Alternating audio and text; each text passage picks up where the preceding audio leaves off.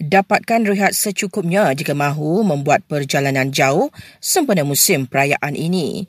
Pakar Keselamatan Jalan Raya Profesor Dr. Kulantayan Kesimani menjelaskan ia bagi elak berlakunya microslip yang boleh mengakibatkan kemalangan. Selalunya faktor-faktor yang menyumbang pada microslip ini ialah apabila uh, badan kita terlalu letih disebabkan kita, kita bekerja lebih ataupun kita penat ataupun kita kurang tidur untuk beberapa hari sebelum uh, tarik perjalanan. So apabila kita duduk dalam kereta satu keadaan yang agak selesa dengan aircon ke apa dan apabila kita bergerak uh, pada masa tersebutlah tidur yang berada dalam situasi terhutang kita panggil sleep debt uh, itulah yang akan mula berlaku pada masa perjalanan Justru Profesor Dr. Kulantayan menasihatkan pemandu dan penumpang untuk sama-sama mengawasi gejalanya.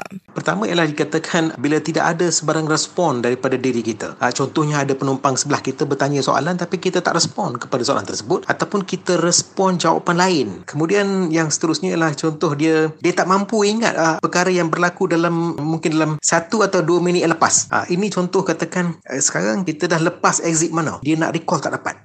Beliau juga menyarankan pemandu yang berhenti seketika untuk tidur agar tidak melebihi 30 minit kerana ia akan jadi tidur lena atau deep sleep.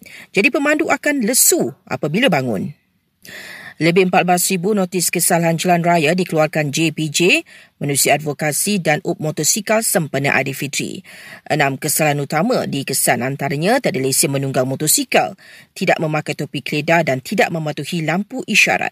Empat individu ditahan berkaitan kes merusuh dan pukul anggota polis yang bertugas dalam UP Selamat di Kulai Johor. 22 kematian akibat komplikasi demam denggi dilaporkan di seluruh negara sejak Januari berbanding 6 kematian bagi tempoh sama tahun lalu. Dan 17 keluarga tinggal selai sepinggang selepas 15 rumah setinggan di Likas Sabah musnah dalam kebakaran malam tadi.